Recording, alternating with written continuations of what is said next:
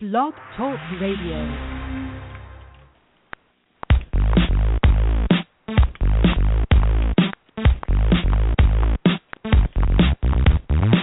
It's the Gridiron Stud Show and the promo that's got the flow. Football knowledge from toe to toe with Amo, Calomino, and the other host you already know, Chad Wilson, brings you the show. Dial us up, give us a call. We're waiting here to talk some ball. 347 633 9365 is the number to call. So don't sit around, no time to stall. Giving you football from wall to wall. And now we give you our two hosts, Emil and Chad, with your breakfast toast.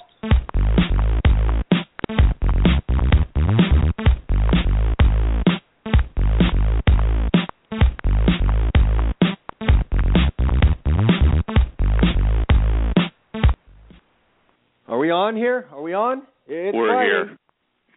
January 9th. two thousand. we're already nine days into the new year.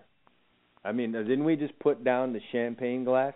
We're nine years into this new year. I hope you haven't wasted any of uh, these nine days into the year 2015. Hopefully, you haven't fallen off of your New Year resolution already. You got to at least get through the month of January. Nevertheless, uh, we are here. It is uh, time to talk some football, NFL, college football, all that good stuff. We'll be doing that here with you for the next hour or so. Emil and I, and if you want to join us on the show today, it's three four seven six three three nine three six five. Coming up, we're going to preview the big time matchups in the NFL, both in the AFC and NFC playoffs this weekend. We'll talk a little college football. We'll find out what is the deal with the NFL. Did they or did they not see the Ray Rice tape? Uh, we'll touch on a number of issues like that. If you want to bring something to the table, again, feel free to do so on the show today. The number is three four seven six three three nine three six five. We will also take your questions and comments on Twitter, so long as they are uh, reasonably reasonably sensible. You can do so at Gridiron Studs, and we can move on from there. So Are we still going on about the Ray Rice video? I saw that all over yesterday. Are we still doing that? It is. Uh, there was uh, a report put out. You know, the report by what's who's the resident report guy? Mueller. Yeah. Rhymes with yeah, he does reports Bueller? on everything. He's I guess because he was Yeah. he's the head of the FBI. He can do a, can he do a report on our show someday? Can we get him to listen? Well, I don't know. I think the next time my kids screw up, I'm gonna have Mueller come in and do a 1,200 page report on just exactly what the hell happened. Your kids So, would like that because they know they know you're too lazy to read it. Yeah, I think most Americans are too lazy to read the 5,000 page reports that uh, Mueller comes out with. He just destroys you with uh, mountains of uh, papers, and no one's going to read it. And whereby now, you know, you know, whatever side thinks they can get away with something can do so because the uh, actual evidence will be tucked away. And I, I forgot how many different phone calls uh, it was said that were were examined having to do with this case. It was an ungodly amount. Oh, to yeah. the point where I'm like I'm like, okay, stop stop lying. Yeah, like you're kidding me, stop right? lying. No, you didn't examine um twelve thousand phone calls. There weren't twelve thousand phone calls made uh about this. So can you please just stop lying to us? So Yes. I'm with you. one day we'll all learn. One day we'll all learn exactly what it is uh Mueller's reports are all about and um you know, we'll get we'll get the real deal. As it comes down, here are the facts. Uh Mueller's report is 96 pages long. Okay? 96 pages long. Uh at the end of the day, Mueller is saying there is no evidence to support that the uh National Football League and Roger Goodell saw the uh, video of what took place with Ray Rice and his wife prior to handing out their decision. Wow. So in fact, so in fact, the report is stating that uh, the NFL learned of this video uh, at the same time we all did, off of uh, good old TMZ. How about So, TMZ? They they learned it out. They learned it off TMZ, huh? Just like all the rest of us. So uh, I mean, we can all go work for the NFL. We're gonna get the same. We're gonna we're gonna get the news the same time as they are. That's the world we're living in now, my friend. Yeah, yeah you're. I mean, That's where we're well, at. I, I don't know what Okay, to well- say. I mean, it's like the story that won't go away. It's just like okay. I don't go- know what we all can get out of this. I I don't know if it it it makes Roger Goodell look better or does it make him look worse? I mean, if you're saying better, then you could say, okay, well then he gets a pass for ruling the way that he did. If you're inclined to not like the uh, commissioner, you could say, well, how is it that he doesn't get uh, this information or a piece of a videotape before everyone else? Is it just willful ignorance? Well, well wait a second now. Come on.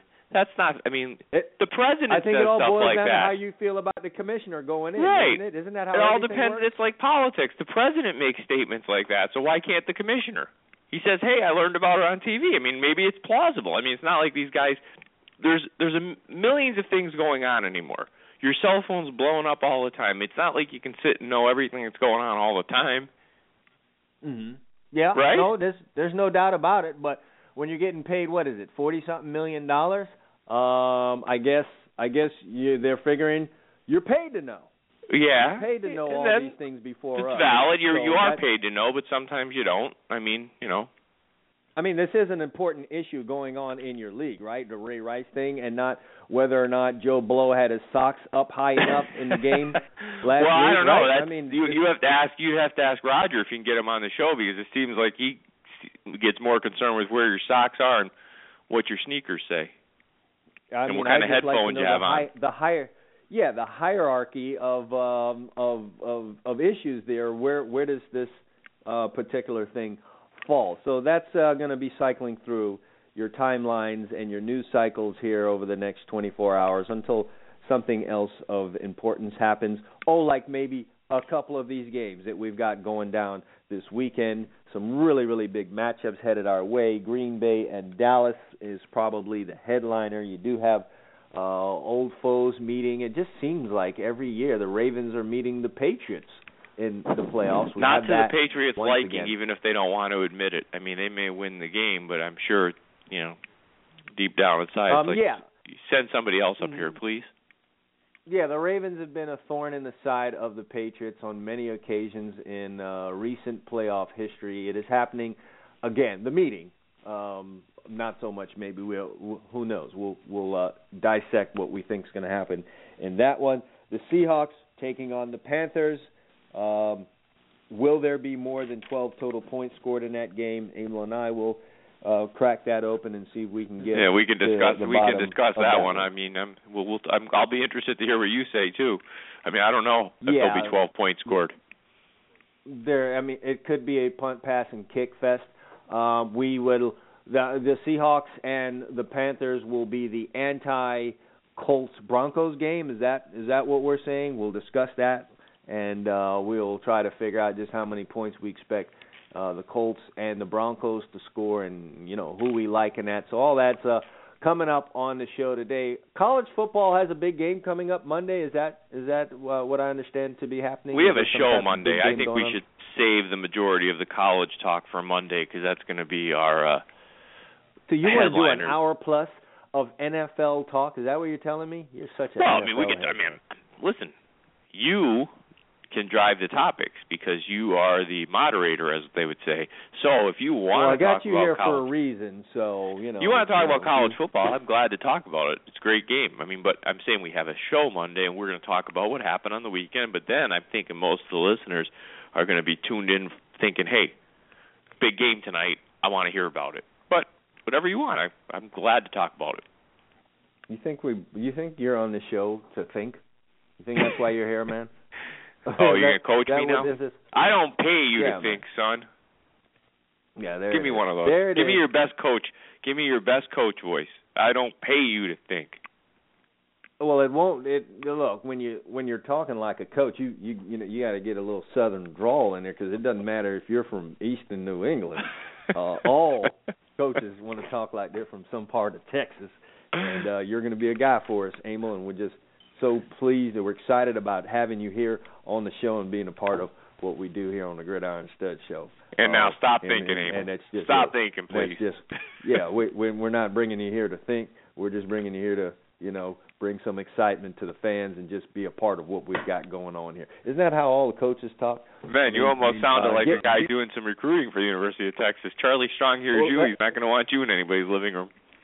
Uh, listen, I promise you that's how they all sound. I don't care if they're from Oregon, if they're from San Diego, or if they grew up in New York City eating cheese pizza.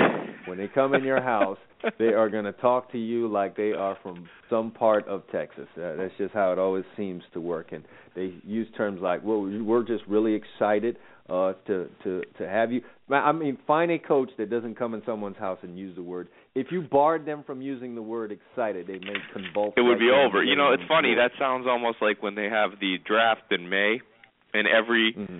uh you you got me totally off topic now. Every GM and coach that you ask about the draft tells you they're excited. Now, who who do you ask? It says, "No, man, I really hated our picks. They sucked."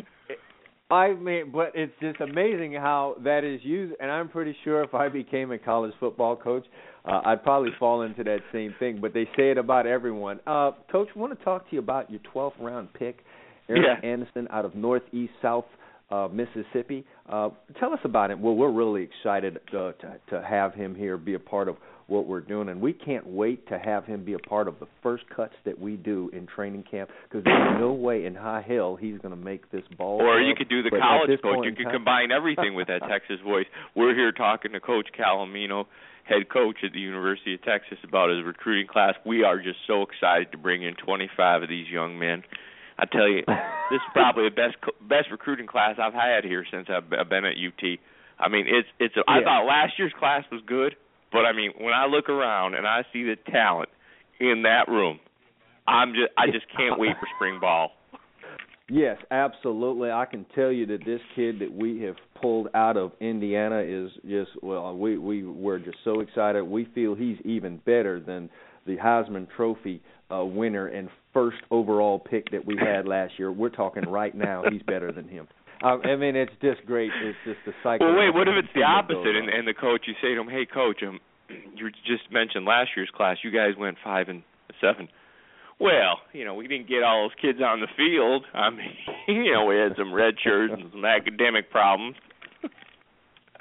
we we need a segment on here with Coach Spin.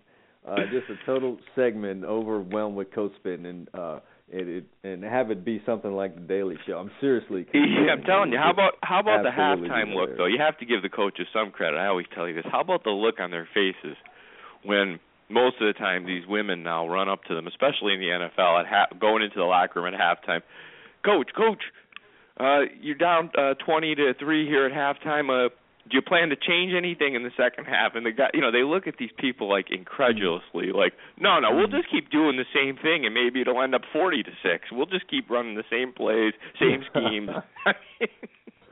It's uh man, it's uh it's it's amazing. we And digress. Let's get back to the games on the field. We're gonna we'll end up having a comedy hour here. Yeah, yeah. Um so we're not we're going stray we're going to stray away from the whole Oregon Ohio State. We're just not going to talk about that at all. Are we Well, we can talk about it. I mean, if you want, what do you have some off-field stuff you're interested in a little bit? No.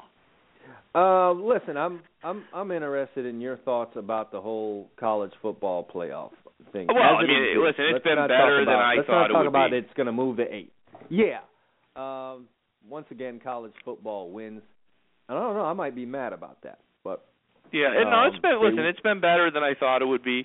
I admit that. I think I think they did a you know, a good job setting this up. I mean, as I said, I think if they really look back even though they they're going to probably disagree in retrospect, the sweet spot is probably 8 teams.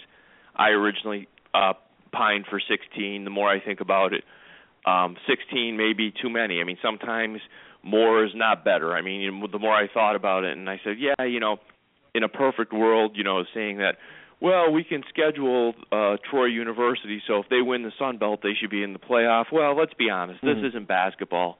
You need a lot of players in football. In basketball, if you have a two or three studs on a, on a small school, you can beat anybody. In football, Troy isn't beating Alabama in the first round. It isn't happening.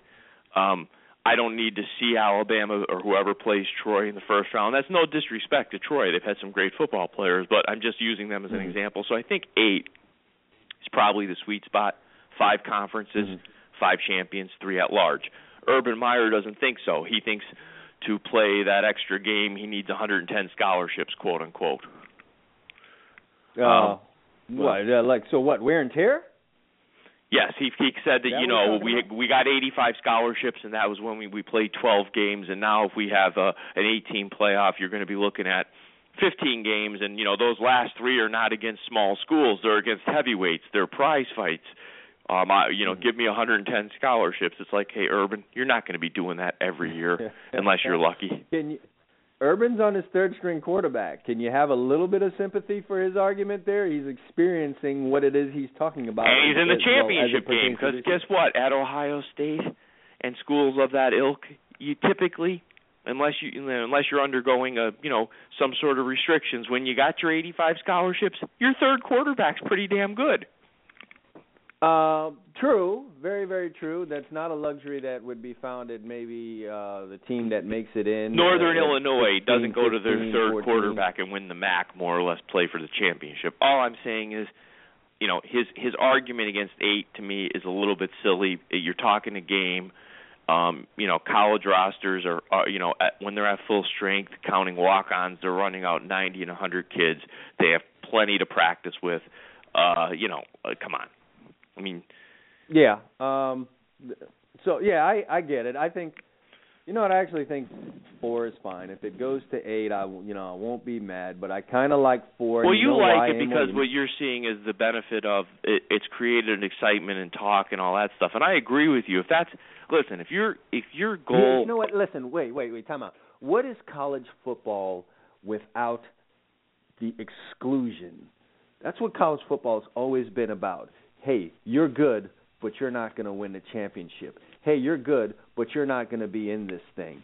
And it just causes all of this debate and fires people up and all that. And uh, that's what's what's college football if it isn't that? Well, part of the charm of college football is it, it isn't pro football in that in pro football, you know, there's eight teams playing this weekend. You know, they're probably the only eight teams in the league that can at the end of the year are going to be able to say we had a good year, depending on expectations. I mean, you know, I, I'll give you an example. I think Dallas could lose Sunday and they had a really good year. If Green Bay loses, I'm not so sure. Um, but in college, the charm of college, depending on the expectations and where your program is at, 20 or 30 teams can say they had a really good year, and that's part of the charm of it.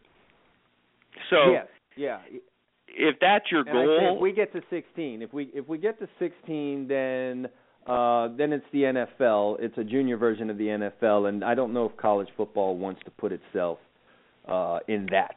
In, I, I in, you know, listen, that and I get that, and that's why I've come off my 16. But I do think, in in the spirit of we are talking about a competitive sport, I think it's fair that when you have five major conferences, that most sane people would agree in a sport like football are the teams that are going to win championships and are the best teams. Occasionally, you'll have a team jump into the party and they can get in. I think if you have eight, you let those five in automatically, and then you let the Boise State of the world get in as an at large if they earn it that year. You you you have a place for Notre Dame if they earn it. But the way it's set up now, you know, the exclusion to me, it while it creates interest, you're 100% right. I'm not sure you Hmm. just, you know, it's it's necessarily what you want to do in, in in a sport that is about competition. Uh, agreed, agreed, and we'll just see where this. I mean, it's interesting goes. for Chad and Emil because we do a show and talk about it, so that's fun, and it's interesting for the ESPNs and Foxes and all that. But is it interesting Those for are the, the kid people at that drive T- college football at this point, Emil. But how about I the kid at TCU who you know played his butt off this year, played on a you know 13 and one team? titties, be- man.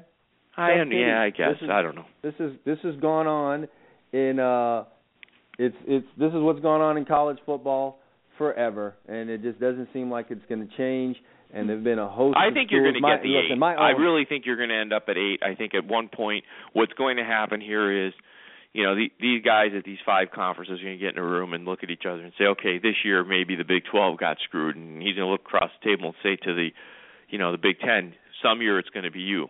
We can eliminate all this by just saying we go to eight, you know, because then our champions are always in. Um, true. Uh, maybe it forces some people to get their act together. Big 12 hint Notre Dame help.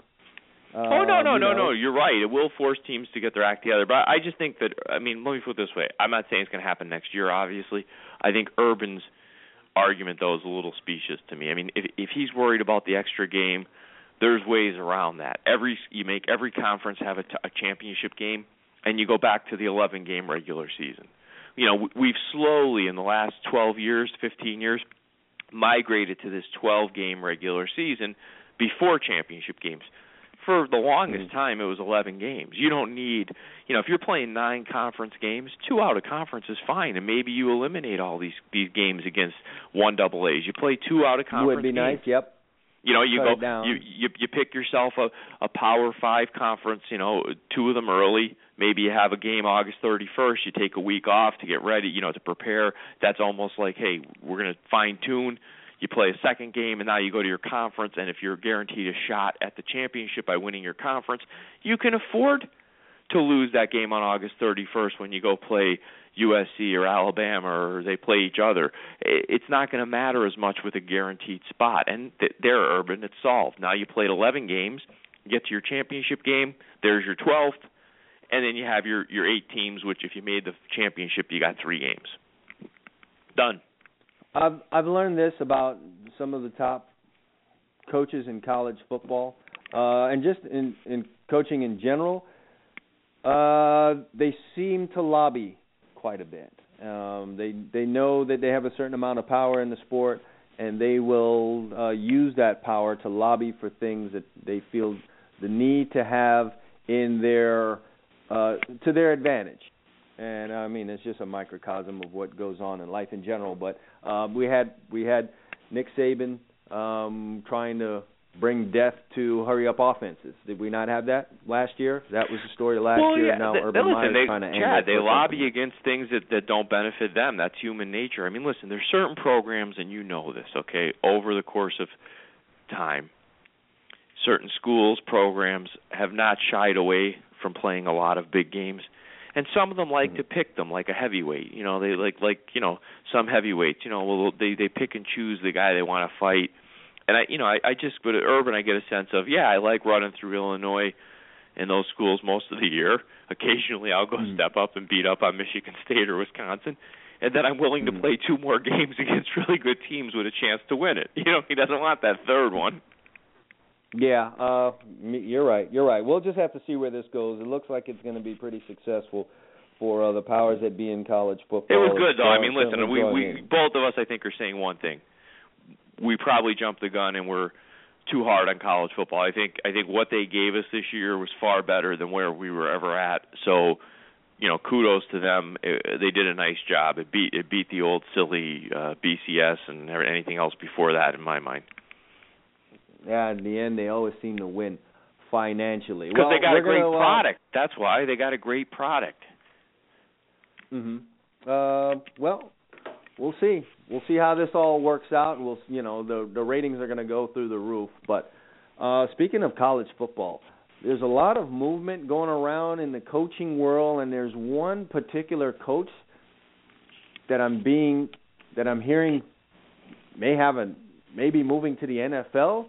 Man, what tidal waves will that send off? We'll talk about that and more when we get back on the Gridiron Stud Show right after this.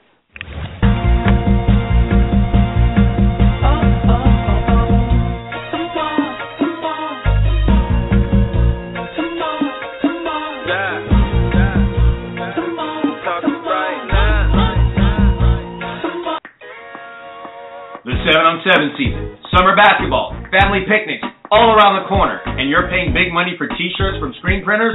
Why?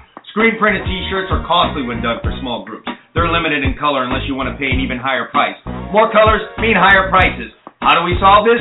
Do it yourself at home with your inkjet printer and a hand iron. That's right, with heat transfer paper sold at t-shirtsupplies.com, you can design your own logos, put any wording you want, print it on your inkjet print paper, and using the proper paper sold by t-shirtsupplies.com, you can get this the way that you want it. There's no limit to the amount of color or the design. You can transfer a photograph using this paper. It's great for team sports. It's great for family reunions. It's great for birthday gifts. The t-shirt is part of the American culture, and now you can design your own. Don't worry if you haven't done it before. T-Shirt Supplies has the first-rate customer service. They will help you get the paper you want for your project and steer you in the right direction. Visit them now at t-shirtsupplies.com. That's t-shirts, no hyphen, supplies plural, all one word, dot com, or call them at 1 877 857 2737. That's 1 877 85 paper, t-shirtsupply.com. Go there now.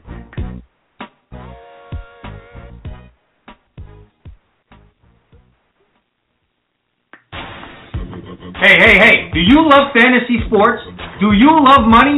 Do you love excitement? Well, get ready because you may have found your heaven. FanDuel has combined all of these great things into one amazing website.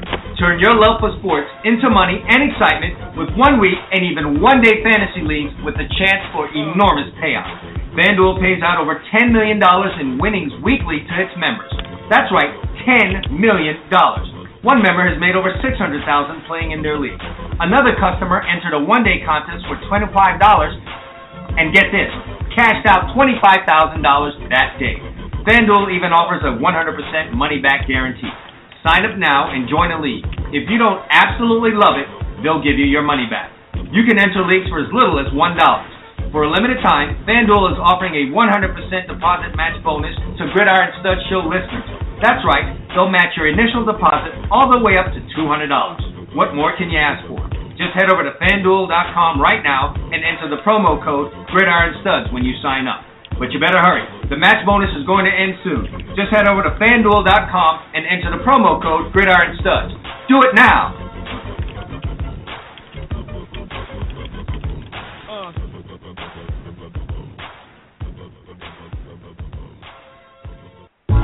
In season, out of season, FitSpeed.com gives you the edge. Over 150 professional athletes and 5,000 youth and high school athletes as clients. Over 2,500 square feet of indoor turf. That includes two indoor 50-yard lanes, plus a fully equipped weight room with the latest and most technically advanced equipment available. That's over 8,000 square feet of total workout space. Plus, they have the best training staff anywhere in the country. It's owned by current NFL wide receiver Brandon Marshall it's why athletes like Chad Ochocinco work out there, and it's why you should work out there too. If you want to be the best, get on your grind and visit fitspeed.com today.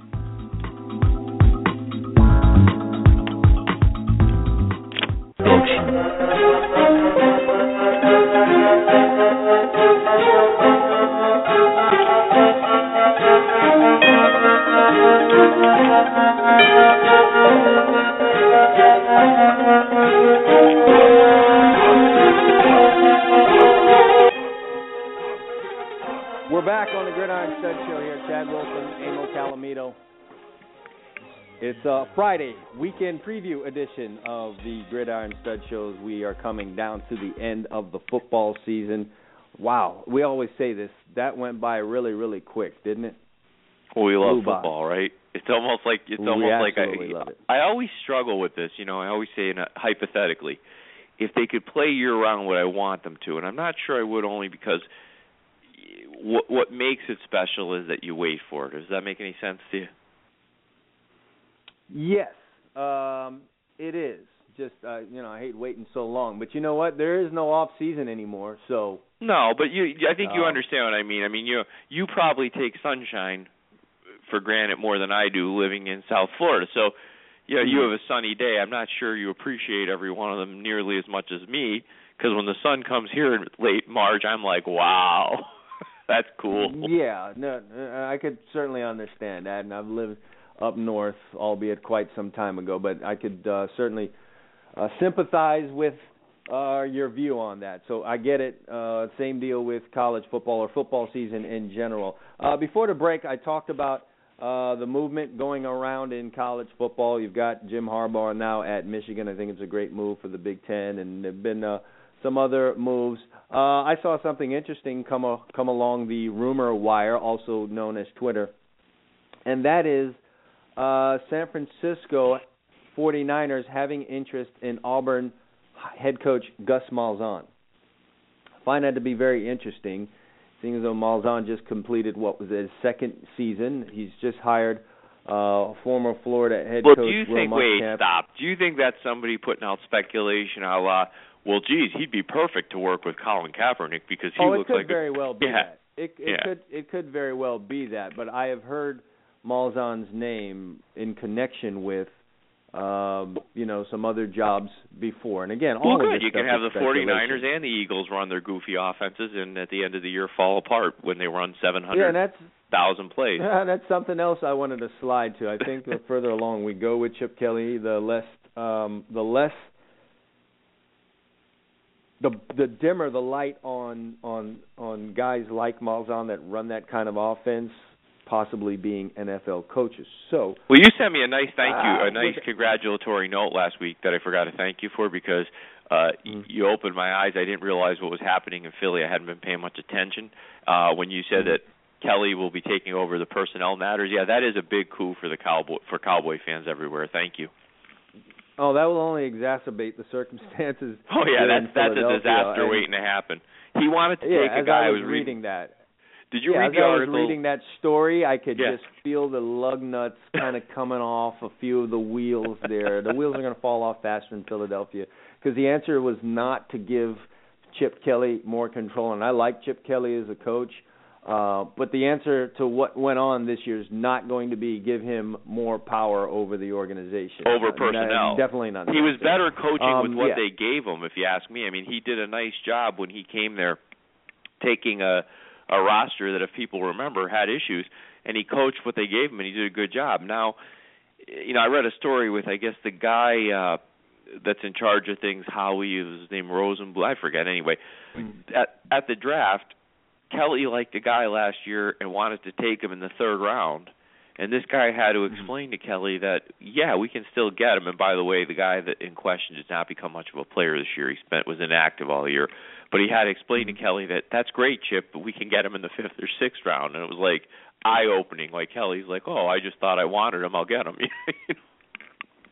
Yeah, thought it was uh thought it was college. I just go out and get a guy. And, yeah, I uh, get you know, 25 once of them. What's the difference if I good. get him in July or if I get him in February? Either way. Yeah, so I mean, with the wheels possibly moving to falling off with Chip Kelly and the Philadelphia Eagles, does that uh probably you know make things a little bit more hasty for a Gus Malzahn, or does he even see it like that? Does he say to himself, "I need to probably hurry up and go jump into this NFL thing uh before you know something happens with this other college guy turned pro coach?" Does, Well, that would that, happen? would force each of us to be in his head because we don't know. Maybe he's quite happy just being a college coach, and, and maybe he understands this is what I like to do. This is where my stuff works. You know, I don't I don't know. I haven't heard the guy speak on the subject. You know, I mean, not everybody wants to be a pro coach. I think there's an interesting dynamic at work here uh, with Auburn. if we think about it, Auburn was damn lucky to make it into that championship game last year. I mean, I don't think Yeah, they were good. They weren't a great team. They were a good team that got that got more than a few good bounces. It wasn't like they had one and you know, you're going to get one along the Two way to a miracle championship. plays. yeah, they got two just call it miracle plays that are probably never happening again in, in, in the history of Auburn football in the same season. Nevertheless, as it pertains to their fan base, they made it to the championship game. No one's looking at it that way, and now this year they didn't. They go again next year and do not make it, and God forbid have the same record they had this year, or a, ye- or or a record, you know, that's not as good as the one they had this year. His seat gets hot. Yes or no?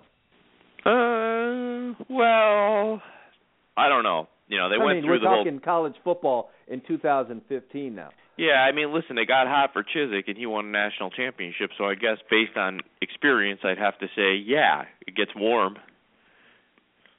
All right. Yeah. How about this flip side? He makes his way to another SEC championship, or wins the West, and or, or finds himself in his college football playoff, or goes to the championship game again. Mhm. Does it not? Doesn't it? Doesn't the uh, noise about him going to the NFL? Doesn't the interest from the NFL in him get even greater? Yeah, but I mean, let me let me try to. I'm going to try to say this uh, in a way people can follow. Some guys came from the NFL, right? Ended up in college, and it was al- almost like a, a fine tuning of their career, and then they went back. Okay, and that's a Pete Carroll. Pete Carroll was an NFL guy. I mean, by and large, the most, the big chunk of his adult career, not the stuff that you do on college and Nick staffs. Saban too, to a certain point. to a point, but Carroll really was. I mean, he was an NFL head coach for for four years, two with the Jets, two with the Patriots. He wasn't an abject failure. He was just, you know, middle of the road. They they were over 500. They made a couple playoffs. They didn't win. Went back to college, fine tuned his craft, pretty damn well, I might add, and came back Mm-hmm. Mm-hmm. gangbusters. Okay, some guys were never meant to be pro coaches, and they tried it. And like you look at Joe Paterno, took overtures for all those years in the '70s, especially, never left. Lou Holtz tried it Mhm. for a year with the Jets, realized, oh boy, this was a mistake, came right back to college. Spurrier, same deal. Some guys are just they get it. Like this is this is where my niche is. This is what I'm good at. Some people understand that. And I think everybody yeah, tries well, to you know, Emil, I, ha- I I hate to stop you here, but here's what I'm seeing, and here's what I think some of these college coaches are seeing, where they may not have seen it in years past. You had Steve Spurrier leave college football, go to the Washington Redskins, not enjoy any amount of success, um, come back to the college football game and enjoy a serious amount of success at a place like South Carolina that had not enjoyed much success Right. at all. You had Nick Saban leave college football, go to the NFL, not achieve the amount of success that he wanted and people expected, go back to college football and become this monster that he became. I think guys' eyes have to see that. And God, you know, if Chip Kelly goes and does the same thing, because I do believe ultimately Chip Kelly will go back, they'll be the third guy that people, uh, college football coaches, can point to having done the same thing. And now it will almost be a thing where college coaches go to get that ultimate training to come back and be the dominant college football coach. It won't even be about their success or failure in the NFL. We'll go there, we'll try to see if this thing works. If it doesn't, uh, too bad, but we'll learn something, go back in the college football, and that's how it looks like now. This is the formula for achieving. Well, it's really not crazy. Listen, your thought isn't crazy. I mean, you have good examples that you cite. I mean, maybe that is. I, I I guess. I mean, things are changing. Uh, you know, so you might be right. I mean, a guy like Lou Holtz, that was a long time ago in the '70s. I mean, maybe these guys don't care about leaving for You a couple sound like years. the professor that gives you a B minus on your paper and puts a nice note on the side of it. Hey, you had some really good examples here, but but but here's but right. here's your B minus. Yeah, good good luck to you. so, Yeah, no, I mean- um, I'm I'm wondering if that's what's at play here, and I'm I I think Malzahn's future at Auburn is a very interesting topic for me, and one I'm going to be paying some attention to because I'm watching college football fans here, uh, especially this last year, and uh, there's something at work there with this social media that I think is going to have a really big impact on college football. As much as I don't want that to be, I really feel they were the impetus to uh, Brady Hoke getting run out this year. Um, and I'm watching what's going on with the University of Miami and how it seems the fan base in social media is leading the charge to just burn down that whole the whole regime, the whole Al Golden regime, and accelerate it uh, out the door. Uh, and I just think that's going to happen more and more with college football. Well, yeah, I mean, I think to, social media has changed everything, and from news to sports and everything else. I mean, things change. Uh, f- you know, the fans have more power, good and bad, because of the way that you can, you know, numbers amass and and you know j- these tidal wave starts. I mean, you're right. You know, it could it could be different. I mean, I'm interested to see what happens at Michigan. You know, with Harbaugh, you, you know, most fans always associate Michigan you know, and the success they've had in college football. I don't know if you realize this. Do you know how many mythical national championships Michigan's won since 1950? how many? Is 1948 it to be many as- Is it as many as Alabama? Uh, no, they've won one. Oh, really? Michigan Wow. has 11 national championships, right? 10 of them were before 1948. 1948 and earlier. Matter of fact, a big chunk of them were before 1920. They won the one in 1997. And and where I'm going with this is since the 50s, you know, Ohio State's won whatever, 7 of them. The Hmm. Big 10 when we were kids always came down to Michigan, Ohio State. Michigan's obviously had a ton of success winning conference championships, but the but the landscape's changed. That's where I'm going with this. It was a two-team mm-hmm. conference for a large chunk of you know our childhood. Either Michigan or Ohio mm-hmm. State won the Big Ten. Occasionally, Michigan State would. That mm-hmm. conference Harbaugh is going to is a lot different than when he played at Michigan.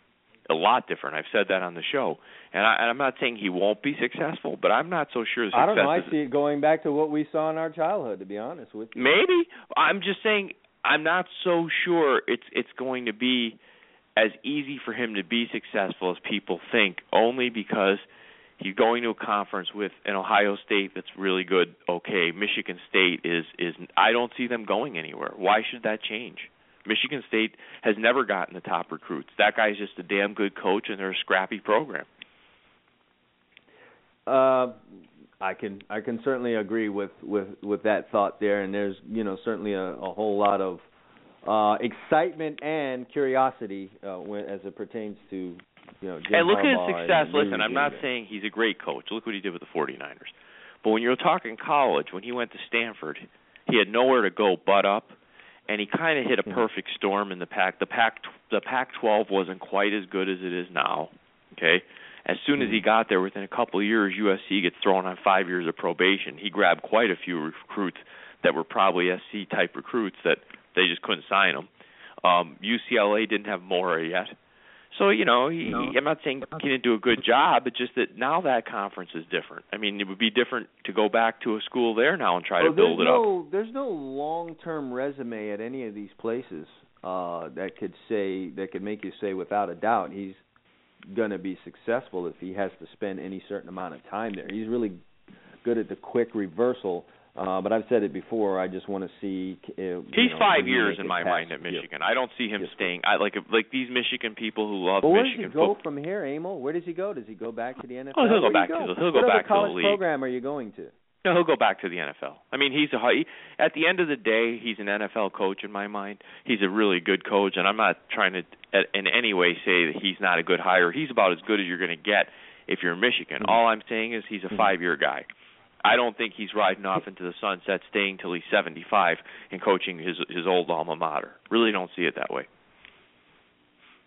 So you think ultimately he's an NFL coach, or does he leave Michigan, go to the NFL? It doesn't. Guy's most from there, competitive guy. I've read stories. You've read stories, right? Very competitive guy. You Mhm. see him going to Thanksgiving dinner with John with that smirk on his face, saying, "Oh, nice, you did a good job winning that that that Big Ten conference. We're playing for the AFC league." championship." I that's why I thought this right here would never happen. So I'm as surprised as anyone. That Yeah, because he's job, smart. I was fairly Listen, do you- certain. if you were him, here's the jobs coming open this year, right? Raiders, Bills. Mhm.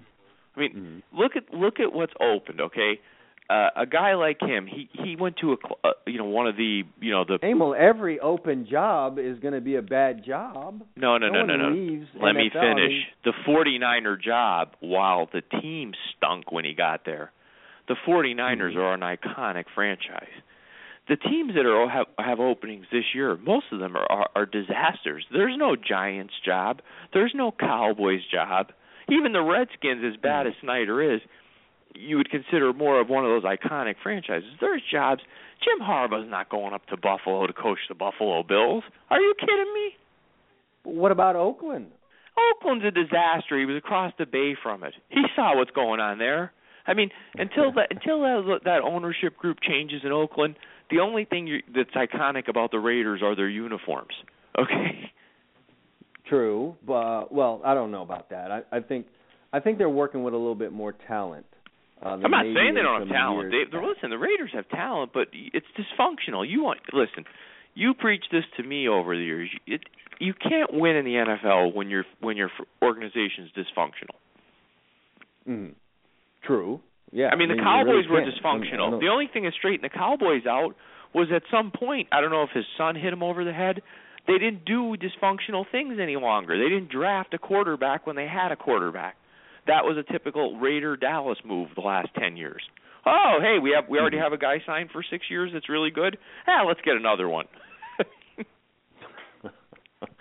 Uh, Mr. Calomino. All right. Well, we'll we'll keep an eye on the whole Jim Harbaugh situation. It's going to be extreme. It's an extreme amount of fun to watch that. Hey, uh, some were talking about. I think by on our show on Monday, right?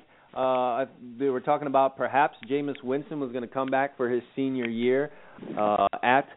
Well, not even his senior year, his, his redshirt junior year Yeah, at that uh, Florida that won't be happening. I, you know, yeah, I just I expressed a certain amount of skepticism, and uh, rightfully so.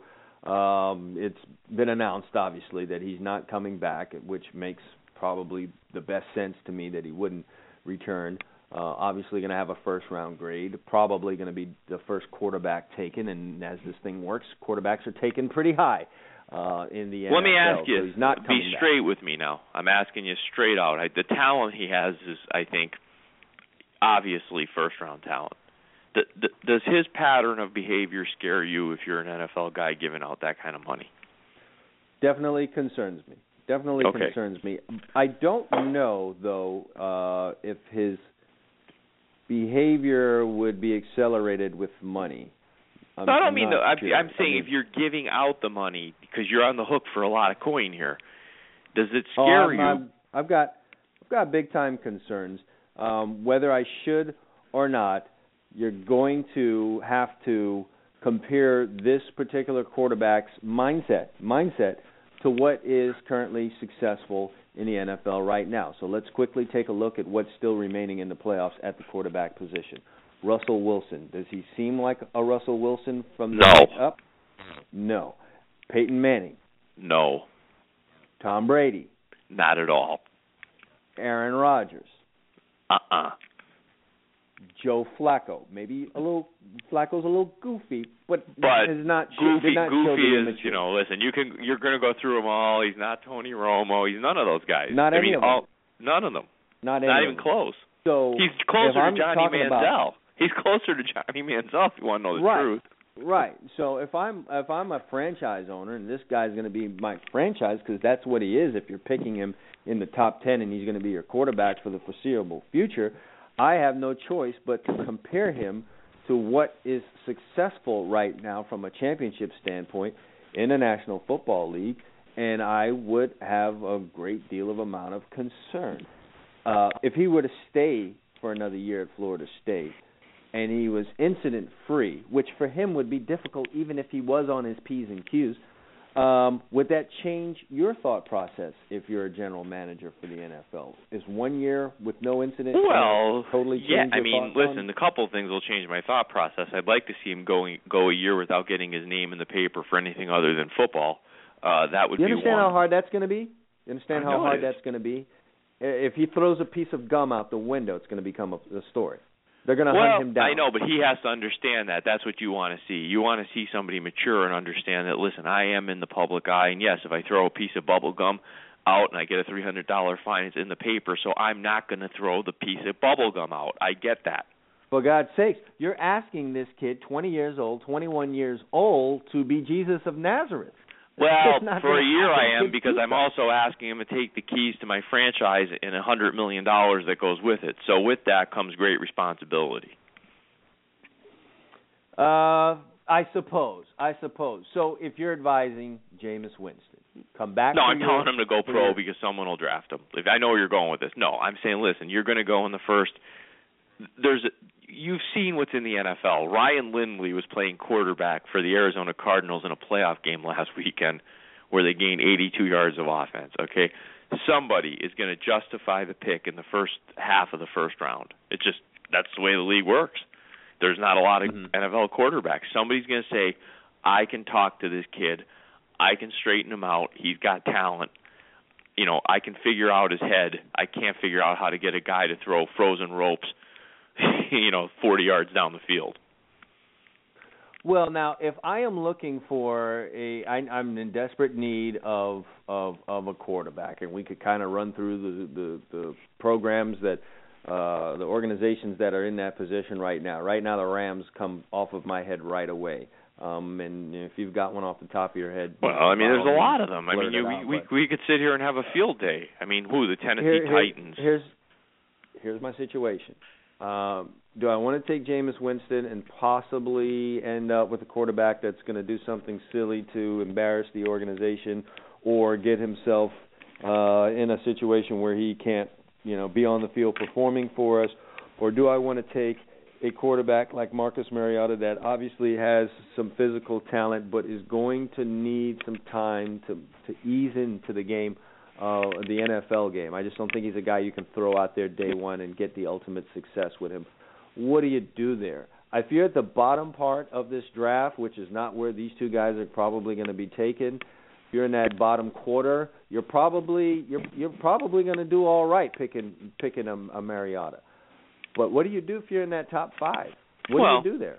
This is this goes back to the question you always ask. You're you're almost answering. You you've preached about this. What's my object? Not all owners care about winning.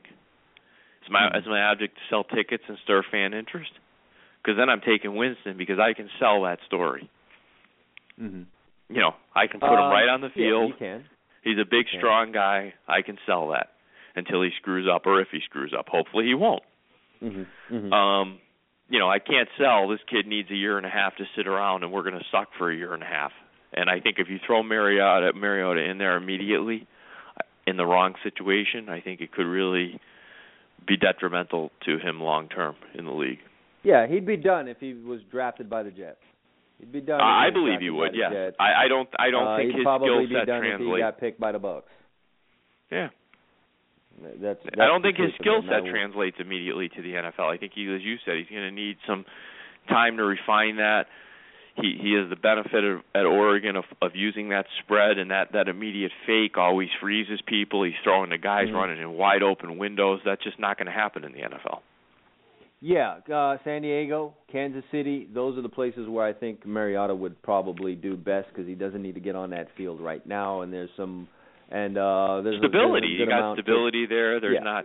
Listen, if I was building an NFL team in today's game with the salary cap, I, and especially offensively, my first thought immediately would be, I'm going to build myself a very good offensive line. Okay, because at that mm-hmm. point, I can plug and play and be competitive. I can stick an Alex Smith behind a good offensive line and win 10 games, okay? And I'm going to have a mm-hmm. good team, okay? Then I would start filling in the pieces around that. I would say first of all, if I can block it, I can be competitive. Mm-hmm. And I can get a Russell Wilson if if there's another one out there. I mean, he's a special talent, but remember, a third round guy. I can find the guy who people don't love, but if I, I if I have the line and I have everything else in place, I can protect him, not get him killed, and maybe we have success. And let's face it, do you think Russell Wilson would be the star he is today if he started off with the Tampa Bay Bucs getting chased all over the place?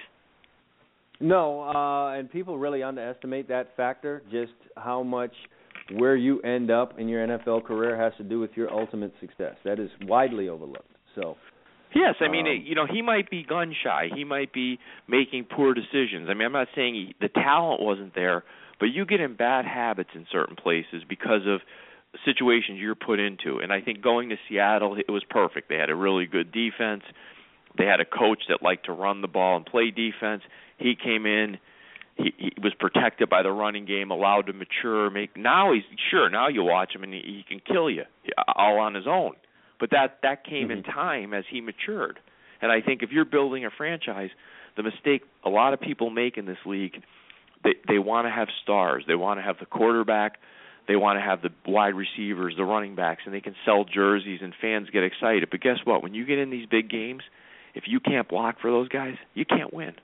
You never get yeah, to the big there, games. there's there's no doubt about that. And you know, any serious uh football fan that knows anything about football knows that uh winning winning in this game begins and ends uh in the trenches. You don't have not, you're not going anywhere and you're not going to do much. How about this other interesting dynamic? Uh, uh, you know, I talked about the the quarterback still remaining in this playoffs, and let's take a quick look. Joe Flacco played for Delaware. Your guy Tony Romo, Eastern Illinois. Tom Brady played at Michigan, but was a backup for quite a bit of his career there, and was was uh, to say lightly recruited coming out of high school would probably be an understatement. Same story for Aaron Rodgers, who played at Cal, had to go to a JUCO first. Uh, you've got Russell Wilson, uh, who played at Wisconsin, Peyton Manning at Tennessee. So two out of these four guys played at small schools. Two out of the four guys that came from the big schools um, were not very highly recruited coming out of high school. What does that tell you about being a quarterback? It tells me you read the Colin Cowherd book. Did you? I did indeed read that. I've not completed it, but that section there, it, I yes. I read it, and it's I fascinating, isn't it? Because he he touches on something. We'll throw him out a bone there. His book is very good. So if anybody's listening, it's probably a, a good read for a sports fan in general. And that's Yeah, let me point. give it a quick plug. The title of the book is You Heard Me, H E R D. You Heard Me by Colin Cowherd. It is a New York Times bestseller, and whether you like Colin or you hate him, you, you, people usually fall on one side or the other. It is an interesting read for those of you who uh like to crack open a book every now and then. And that's but you know, it's funny that book, that book, and that chapter. You and I, over the years, have sort of had the conversation, but not as succinctly as he put it. But if you notice, I've, I've, you know, I remember saying you, I don't really like quarterbacks from schools like like the Floridas and the USC's when they're when they're rolling, because I've always Mhm. been saying that when you when you play quarterback at those schools, typically you have great wide receivers, great ends, great running backs, and usually a very stout offensive line. So you're standing in in there.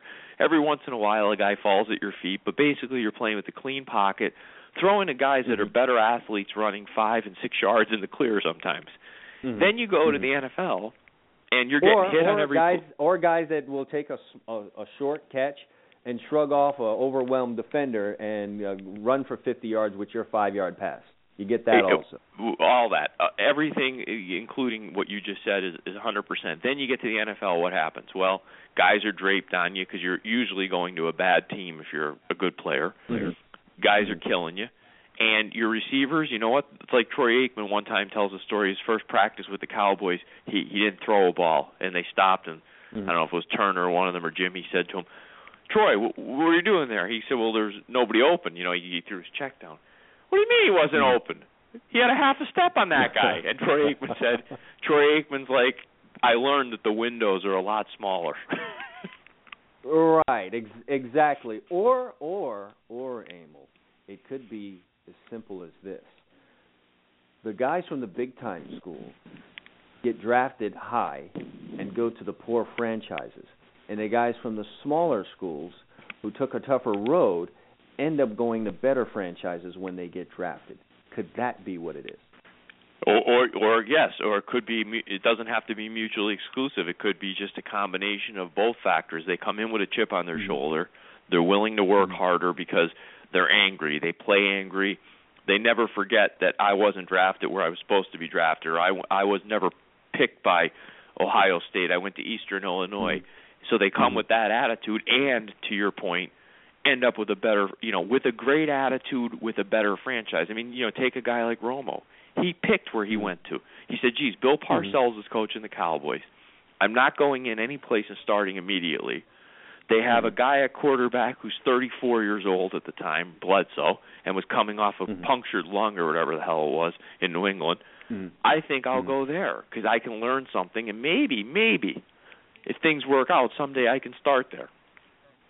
And to this point, uh, and Dan Marino fans don't want to hear this. Um, there's obviously a lot was made about how he slid down in the draft all the way down to the Miami Dolphins. That was probably Emil the best thing that could have happened to him in his career. He could have gone to the Baltimore Colts.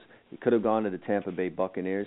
And I'm here to tell you, and I'm sure you'll back me on this, his career would not have been anywhere near as successful from uh, a a a statistical standpoint because the man doesn't hold any rings. But uh, there's no way I see him coming anywhere close to what he did with the Dolphins had he been picked up. I'll give you one further. The Bay difference between Dan Marino and Vinny Testaverde is where they ended up.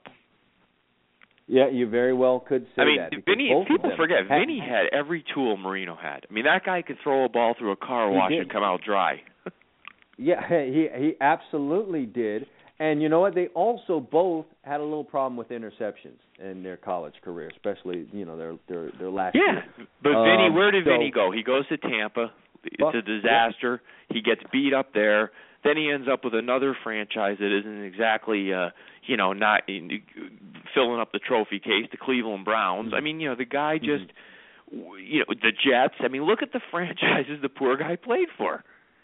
You do have to feel sorry for the man when you just rattle off those names as being on the ledger for him uh, in terms of where he played. So uh, I think, yeah, you might be right. There, both of those dynamics are in place. But I just found it interesting that I just finished that chapter in the book, and lo and behold, uh, when I look up, here's what we've got remaining in the NFL playoffs at quarterback.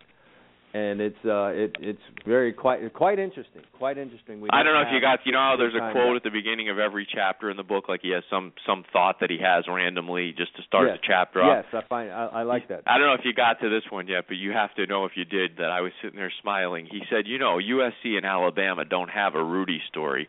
That's because nobody Hmm. as slow as Rudy would be on their roster."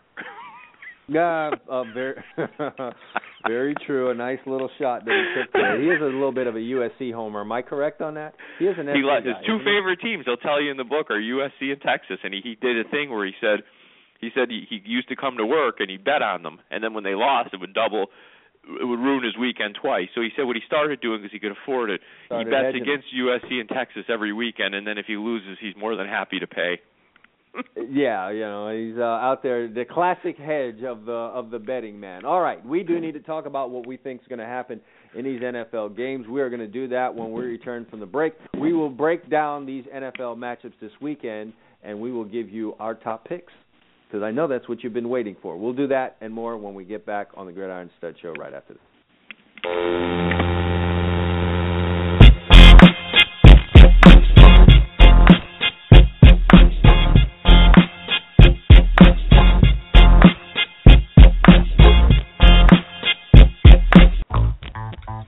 The truth? Well, here it is. Speed kills, and in no other sport is that true than in football. Speed gets you to the end zone. Speed gets you to the ball carrier. Speed makes you a winner. Do you want championship type speed? Do you want speed that kills? Then complete speed is what you need. Complete speed is turning athletes into game breakers. With quick and easy methods that are easy to understand, complete speed can shave time off your 40 yard dash, make you quicker and more explosive. They have a clear progression, drills, and exercises along with specific instructions.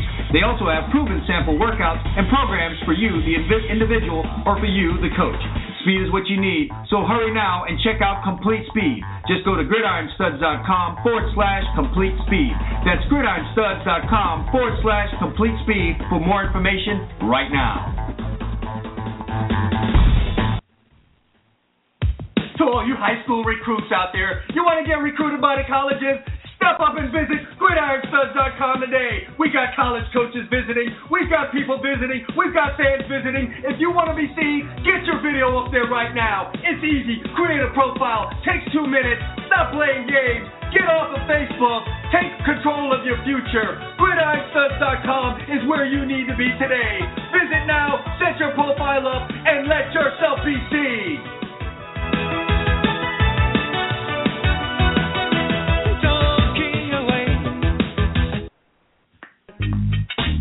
You want to play college football, right? Well, that's not going to happen unless you have a highlight video. And if you want one of the best highlight videos in the country, then visit Under the Radar Highlight Videos right now.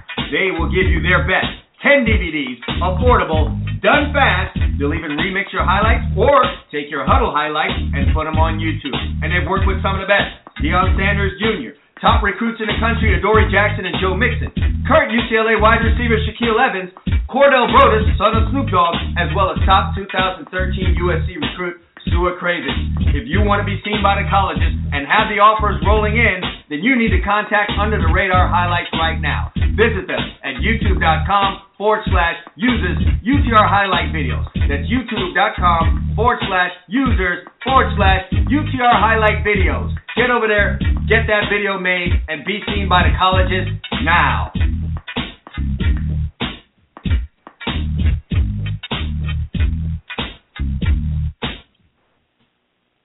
The phone line. Caller, you're on the Gridiron Stud Show. What say you? Have you ever sucked your own breast? Like, have you? Come on, be honest. I love your phone voice and your whole thing. I mean, you're you're a professional. It seems like to me. Yeah. Are you trying to plug your own show? Go ahead, get Right. plug in. And you go, hmm. Did you kiss each one or just one? Um, uh, wow. I'm thinking about it. looks like I lost that guy. He was on hold for five minutes, and that's what he came with. What do you ask us? Do, do we touch our own breast? I couldn't. Have we sucked our have we sucked our own breast? He did have the a voice of a, a heavy, very obese man who has not seen his shoes since sometime during the Reagan administration. but kudos to that guy for calling in and now has to face us blasting him where he can't even do anything about it. Well played by that clown. Heading back into the business Mike Wilmer. We're back here on the Gridiron Stud Show. What you heard there was uh, none other than the famed Howard Stern, uh, one of the highlights of the 2014 year on the blog talk radio show known as the Gridiron Stud Show. He did take time out of his very busy day and schedule, this celeb, to call our little lonely show, Emil, and uh, prank call us. How about that? Yeah, and and he thought he was the best thing on the show, which he may have been that day. On that particular day, yes, but there's nothing better than when you and I collide and uh, give the people the facts as they need to get them about college NFL football, and uh, that's what we're here to do. Uh, once again, here on this very high why don't we go? uh, why don't we do lovely. this? We're going to do our NFL stuff. Why don't we go in order like we did last week of the games? And as we're talking, if you Mhm. want to raise your hand, since we're going to pick three of the four each of us, uh, you could say Mm-hmm. I have a pick. Well, why don't we indeed just do that? And we start off with And but wait, wait, let me set the table. We are killing it in the NFL. Last week combined, we were five and one, right? Your your record, you you know, remember Chad was doing very well in college. Started off the year slow in the NFL. He's five games over 500 now, and that means he's been killing it for six or seven weeks. He's 29 24, a couple pushes in there. I'm 36 and 18 with a push. So I mean, we we are uh, handling our business in the NFL, as they say. I would love to know what you know what my record looks like over the last six weeks. I'd feel really good quoting that as opposed to the. Well, you know what? I but mean, I- uh, I you know, digress. one of these if if if you are nice to me, I will go and uh, look it up one of these days and uh, for Monday's show and I will Can you uh believe this for my resident accountant? I got to be I- nice to this guy for him to do one of his jobs here on the show. Can you believe I will this? go and tell People you what there? you are. Unbelievable. Absolutely unbelievable. Well, all right, let's get down to things here. There is uh the first one the first one of these goodies going off is going to be Baltimore taking on New England and, and as I said in the open, uh looks like this goes down every year. These two teams matching up and uh trying to figure out who's going to continue moving on and we have that situation once again. Baltimore traveling to New England. Baltimore has ha- done their fair share of upsetting New England's um playoff hopes. They've done that several times along the way here, but uh Emil, I do have a pick on this game. Do you want to know what you are uh, since week 11? This this includes 8 8 weeks of action Well, I- plus last week's I playoff. appreciate you jumping on board and doing pulling up these numbers for me. What am I? 18 wins, 9 losses with one push. There. So there's there, there that's impressive. that. How about a that? big fat 66% over the last 6 weeks. I, I want to keep this train rolling. One of the ways I'm going to do that is by taking the New England Patriots as 7-point favorites in this game. Yes, Baltimore has uh, you know, done some things against the Patriots and uh you could kind of halfway say they have uh New England's number. You do have to be impressed with Baltimore going on the road last week against Pittsburgh and getting that victory. But Emil, I think uh, it all comes to an end here for them. New England is uh, a team that I see making it all the way out of the AFC. I think they are running strong. Uh, I think they have some things in place. I think they've refound the running game that they had back in the days when they were actually getting rings.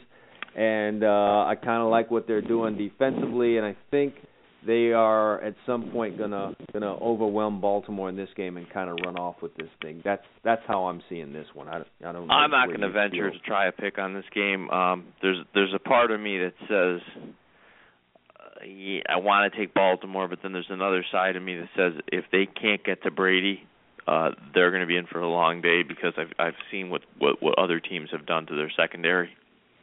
Mhm.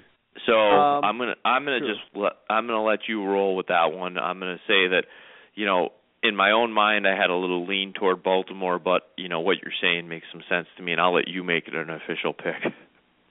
Yeah, well, you know, someone's got to be the tough one here and make make a pick on this particular game. I guess that's going to be me today. And um, I listen. Th- there've been many people who've tried to throw dirt on the on the I, the dynasty, the excellence of the New England Patriots, and try to forecast its end. Um, I'd start leaning seriously in that direction if the Patriots uh, bowed out in the first round of uh, these particular playoffs. I'd have to say things look like they're probably winding down, and uh, you know we're looking at the de-escalation. Of, yeah, I I I. I would you know I think that uh, you're probably right about that with a couple weeks here. To get ready, seemingly fairly healthy, as healthy as you're going to be at this time of the year. Uh, yeah, the Baltimore the the Baltimore secondary scares the hell out of me if if if I'm taking them. That's really what bothers me here. Uh, worried about them getting torched up there a little bit. Well, you know, I mean, I know every team has. I mean, New England games. doesn't have studs outside now at the receiver position. I mean, no, but they they seem to know how to just get the job done. I mean, I've seen games Um, this year that I've watched, and I don't want to apply it to to this. You know, where where I over every team has games you watch them and they're not at their best. What what, concerns me is, you know, I saw San Diego go into Baltimore and really abuse their secondary. I've seen Roethlisberger abuse their secondary. Uh, there's just I have that concern. So you know, I'd probably look at you and Sam lean in New England at this point. I just think that you know there's going to be a lot of Baltimore money coming hard on this game, probably because of past games they've had with New England, and I'm not sure these are the same Ravens that people are going to to take in this game. Okay, so you pass on making a pick on this game between the Ravens and the New England Patriots, which makes this very interesting to me. You are in a position now where you must must make a pick on this next game, and not for the life of me could I figure out what side I wanted to be on this thing. I believe the Seattle Seahawks are going to beat the Carolina Panthers in this game, but I could not say with any amount of certainty that they would cover a spread of ten and a half. They could very well beat the the Carolina Panthers 27 to nothing. Uh and they could also very well find themselves in a 17 to 10 ball game. How do you see it? Well, you know, obviously, if you're if you're a money line player and you want to lay big odds, you know, uh, Seattle I, will win the game in my opinion. But I just don't think it's good. Their games with Carolina have never been easy. Okay, even if you go in the last three or four years, they've just never had an easy time. And sure, the game this year was at Carolina, and Seattle was playing worse at them when they played, but so was Carolina, and it was a 13 to nine game. Uh, you know, Mhm. Carolina's won five in a row. I I think Mhm. they're they're a pretty confident team going up there. And yeah, I want the ten and a half points. I mean, they're playing good defense. I look at Carolina's last five efforts eh, in this little winning streak. They've given up 10, 17, 13, 3, and 16 last week.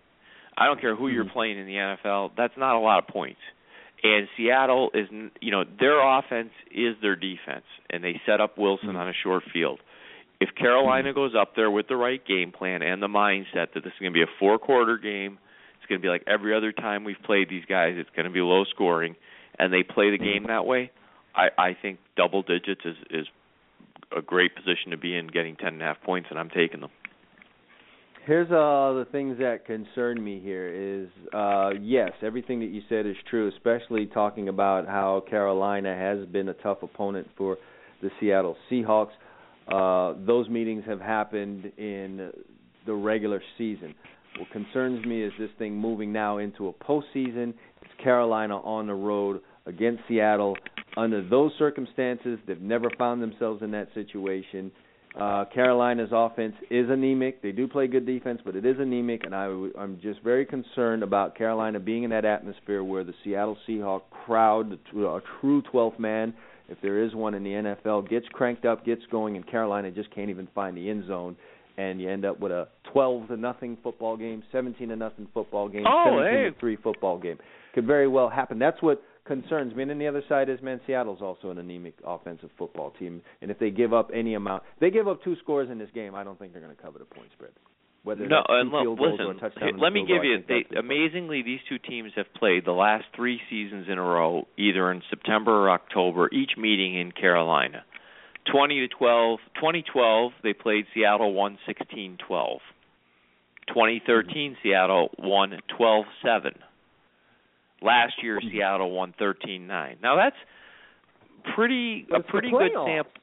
Yeah, pretty good sample size too. I mean, you got three games in the last three years. Uh, not one of them did the total get into the 30s.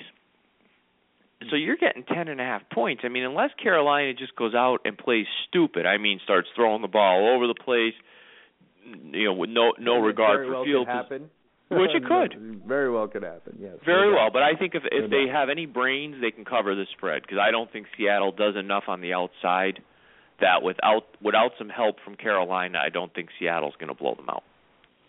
Yeah, well, uh nevertheless, I you know I was too scary to pick that one. Uh, you didn't pick Baltimore, New England, so that means you got to pick this game, and I am just dying to hear what you have to say about this one. I, it's I'm so dying that I'm going to, you know, continue to let you go second, and I'm going to throw my opinion out on this one. Uh, two historic NFL franchises here: Dallas Cowboys, Green Bay Packers. I think of all the underdogs that are still remaining in the uh, playoffs right now, or at least this weekend, this particular underdog has the best opportunity to win.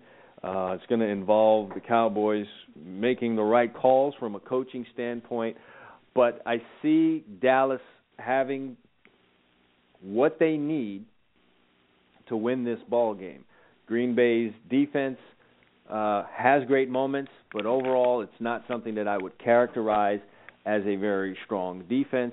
They are susceptible to having the ball run on them. If the Cowboys want to be the Cowboys that they have been this year and not any of the previous five seasons, um, then they, they they have a really strong chance of winning this football game. And I'm just going to put my faith in the Cowboys coming to, to Green Bay and and and being that uh, yes, it's going to be cold. Yes, it's going to be a little bit miserable, and that's all the reason why you run that football and you run it better than anyone else in the NFL this year. And I really like the top rushing team in the playoffs to have success in the playoffs, and that means the Dallas Cowboys here against the Green Bay Packers. Will Aaron Rodgers work his magic? Yeah. Are you a little worried about Aaron Rodgers working his magic with those receivers against the Dallas defense that there's still a little bit of a jury out on, sure. But I am going to rely on that rushing on that rushing offense and that and that defense that has been pretty solid for most of the year and an experienced quarterback who can make plays for the team to win. And with all those things combined together, I think I feel good about a, an underdog that's getting five points here. How about that? Happy birthday to you. How well, I uh I sat here almost trying to decide. I was going to pick the New England game and avoid this. Uh, and I'll and I'll give you my reason first of why I was going to avoid it. I, the, what I sent you this week, um, I see every once in a while old Dallas creep in, and, and the specific play calling I told you about was when I, they they got the interception to start the second half last week. Mm-hmm. 1st mm-hmm. and ten on the Lions, 21 down 17-7. Murray gets the ball four yards. Murray gets the ball mm-hmm. again, four and a half yards. So now you're third, yard and a half. We'll call it two. Mm-hmm. Cowboys are second in the league running the ball. You would think Murray would be in the backfield, and even if you're not going to hand them the ball, you're going to use that fake to get your future Hall of Fame tight end, maybe Witten opened or or Dez uh, on a crossing route, something. Nope, empty backfield, mm-hmm. five five receivers or four receivers and a tight end, and Murray standing next to Garrett. Cowboys call mm-hmm. a pass play. Romo takes a, t- a 12 yard sack. Most accurate kicker in NFL history comes in wide right from 40 yards, and I'm thinking, mm, I just saw the old Cowboys creep up. That said, and you're worried about you're worried about that mask being put on in this game this week. Well, am I, am, am, am, am I not telling you something that happened? Wouldn't that concern you if you were even a, a football fan, not a Cowboy fan? Isn't that an odd uh, set of play calling I just described for you? Yeah, sure, absolutely. Okay. Then I look and I say, okay, stop being a pessimist. The old Cowboys down 14 nothing in the first quarter, had a chance to fold. They came back. This this team. Then they're down 20 to seven. They had a chance to fold. They they closed the game scoring 17 straight points and win the game. And I look at that mm-hmm. matchup and going in, I felt Detroit and Seattle were the worst mm-hmm. matchups for Dallas. Only be, and Detroit more so because I think Detroit has, believe it or not, even though the, they they haven't shown it all year, more weapons offensively than Seattle. See, Dallas can play mm-hmm. a, a, a low-scoring game with Seattle because Seattle, like you said, they're anemic. Detroit can blow you out if they're having a good day, and they can mm-hmm. slow you down on the ground. And Dallas beat the team I thought would give them a big problem because they could stop the run. Mm-hmm. I like this matchup with Green Bay, and I'm going to take the Cowboys plus five. I like the fact that Green Bay is number 23 in the league against the run. I like the fact that the Cowboys are a more more focused team on the road, eight and zero on the road. They just seem they at home they seem unfocused. They come out sometimes. They fall behind. It's almost like I don't know if they get too amped up with the crowd. I like the bunker mentality that I think they're going to bring to Lambeau, and I, I, I'm I'm expecting to see the new Cowboys. the team that has heart and keeps playing hard and runs the ball like you said. And I think if they do that, they walk out of here with a straight up. And if I had, I'm going to take the five because that's how we do it on the show. If I had a recommendation for the listeners, I would play this game on the money line because here's the way I look at it. Dallas is either winning the game or you're going to see a Green Bay like 30 to 20 or 33-20 type win like they did the last game with Detroit when they beat them for the the North. Oh, I would agree with that. Winner of this game covers a point spread. No, yes, no, I think no I think either that. Green Bay I think either Green Bay wins the game by like I said 10 or 10 or 13 points or Dallas wins outright and obviously I think Dallas wins outright because I'm taking the 5 points. So for those of you out there who have it available to you, the money line might Yeah. be a way to look at it. does not does not smell of a field goal game uh, at all. This doesn't seem like that's what would happen here. Winner of this game is going to probably win it. Um, One point with this game, you know, they always like to make Lambeau this place that you you can't win. In the regular season, it sure seems that way. But if you look at the Mhm. Packers' last few games, playoff games in Lambeau, not so great. I mean, 2011, a very average Giant team, albeit one that won the Super Bowl, but they were a nine and seven team. wa- Walked in there and beat them by 27 points in this in this round. I'm not saying Dallas could Yeah, win by uh, no, 27 it's- points. it's it's not. You know, I think the the the, the ghost of uh, of of Vince uh, doesn't walk around there as much as he as he used to. So the Cowboys are certainly uh, capable of going into Green Bay and winning. And it looks And the like Rodgers calf, Uh, yeah. Chad. I think the Rodgers calf injury is being underplayed a little bit. It, it it's a part of his game that while he's wonderful from the pocket and he still scares the hell out of me as a Cowboy fan, um, it's a dynamic in his game that you're probably not going to see him utilize as much because he's one wrong step from ending up on the bench. He's got a small tear in that calf, so he's going to have to play Amos. more of that game from the pocket.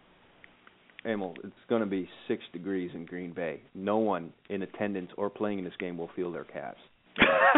So his calf could fall down into the bottom of his shoe, and he would not know it until the game's over. I'm, I'm letting you know that right now. Once you start this game, you're not feeling any pain. I don't care how many times the Ndamukong Suh shows up and steps on your damn foot. Uh, you you know you wouldn't even know it. So uh, That's that's my thought on that. Okay. All right, so we're to we're going to slide into this last one. We've got the Denver Broncos uh playing host to the Indianapolis Colts. Uh I'm going to just tell you right off the top, I think it's the end of the road for the Colts here. Uh you know, while they have the quarterback that could probably keep them around in this thing and uh keep throwing their way back into this contest, I just don't think that's going to happen to them. Uh the Colts down the road, down the stretch in this thing just didn't really face much competition, man. Uh, after their New England game, in which they got punched, you know, dead in the face, they faced Jacksonville. We all know what that was this year. Washington, we know what that was. They played Cleveland, who was better than most people thought, but it's still Cleveland. Uh, a game they damn near lost. They played Houston. Then they went and played uh, a playoff team in the Dallas Cowboys, and you saw what happened there. I'm sure there were some circumstances involved, but you lost the game 42 to seven. Then you come back and play Tennessee. I mean, stop me when you hear a really good name here. And then you had the playoff game last week against Cincinnati, who was Cincinnati. When it gets to that first round in the playoffs, might as well be Jacksonville or Washington. So Well, and without kind of- AJ Green on top of it, so you got a team that already probably wasn't going to win without their best player. So Yeah, so you know, Indy's schedule down the stretch here, if I can kind of flip into college football terms, hasn't really prepared them for this for this postseason. They got their win against Cincinnati. The Colts don't strike me as a team that's going to win two playoff games this year. The future is bright. I just don't see it for them right here. Meanwhile, the Denver Broncos have quietly had another very good season. Uh, and I say quietly because Peyton Manning has not torn down every single passing record that there is out there this year. And you have uh, seen this and pointed it out on this show. They're playing pretty good defense in Denver. And perhaps they have realized that this is going to have to be a big part of our formula if we're going to undo what happened in that Super Bowl last year. We just can't go out here and throw for 400 yards and seven touchdowns. Well, I think they made a big and expect to adjustment. win at the I end. think they made a big adjustment adjustment purposely mid-year for two reasons. One, we talked about it on the show. I think Manning's got something going on there uh with the Mhm. neck or something in there that's causing his arm. Yeah, there's some to, balls fluttering out there, and while Yeah, there's some balls out there that- it, that- it's, there's no catch up on those passes either. By the way, there's nothing. It's No, it know, looks like you and I are in the backyard and firing balls to each other. Some of them. I mean, there's some real arc on that. So, okay, first of all, I think he's got something going on, but I also think that they are smart enough to understand that they they started to build a team and and move in a different direction for a game like this and for a game potentially next week in New England where they're going to have to run mm-hmm. the ball. And I I think you look at the Colts, you know, they're not particularly stout up front defensively. Um I think. Denver can run the ball early on them and soften them up and then go over the top. And I look at Indy, that's just a flag football team. That's what I like to call them. They just they're when they go play action and I'm sitting on my couch, I actually chuckle to myself as to say why? Why even waste mm. your time faking the run because the other team d- doesn't even they don't even flinch. It's like, "Oh, okay, you're going to f- pretend you're handing the ball to Trent Richardson. Great. We're coming to kill you." Yeah, and a lot of that has to do with what's going on up front for the Colts. It's not the greatest offensive line. That's been pointed out there. Um, when you look at what they've been able to do on the ground or not been able to do on the ground in their last what seven games we're talking about here, out of their last eight games, eight games, the Colts have only managed to rush for more than 100 yards as a team four out of those eight times. When you flip over to the other side, the Broncos have gone over 100 yards rushing six out of their last eight times, and twice they went over 200 yards rushing. So there's going to be a big disparity in that for sure. And then well, you know where I'm going with you. I'm with you on this game. I love Denver minus yeah. seven. This is my pick of the weekend. I, I saw this game shaping up last week. Oh yeah, I love this game. Mm-hmm. Denver's giving up 305 yards a game defensively this year, which is a huge improvement for them. Only allowing mm-hmm. 80 yards a game on the ground. Now, that really is of no consequence playing the Colts because the Colts can't run the ball. But what that does to me is mm-hmm. say the Colts won't even try to run the ball, which therefore allows Denver's defense to unleash Ware and Miller and I just I I really believe this game gets ugly. I don't even think you worry about back doors. This has the feel of 41-17 to me.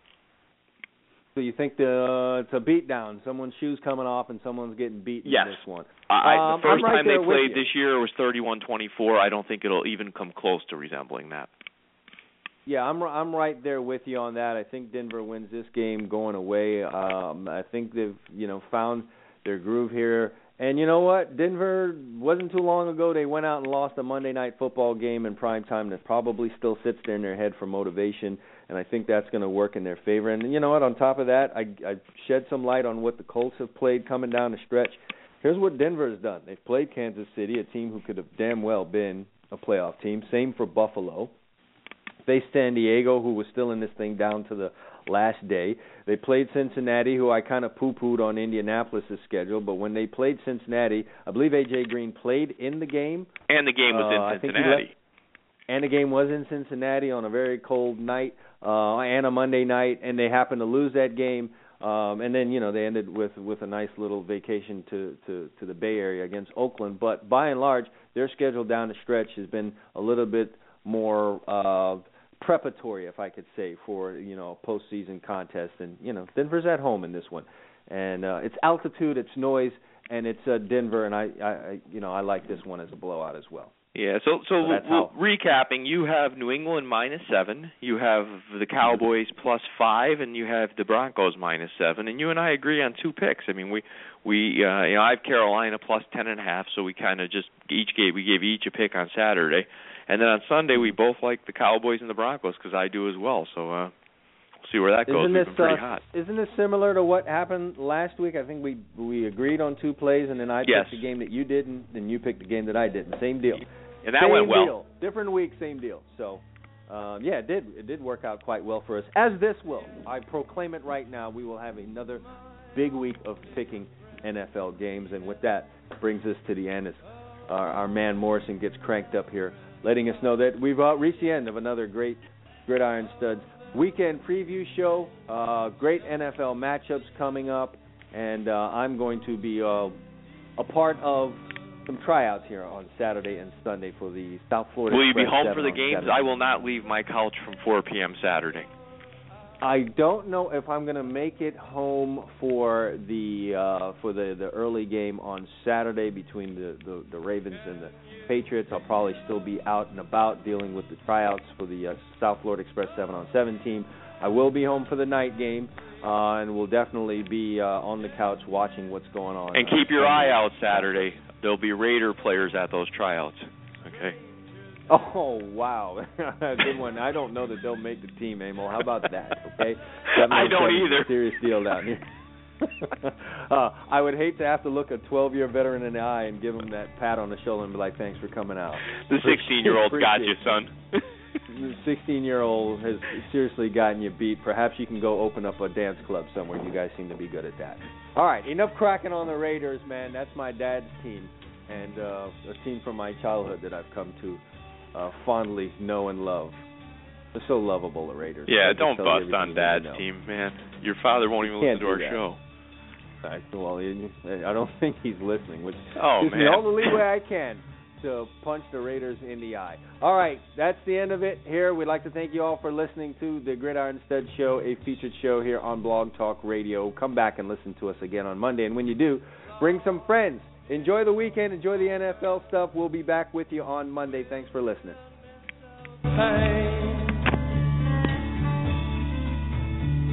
And all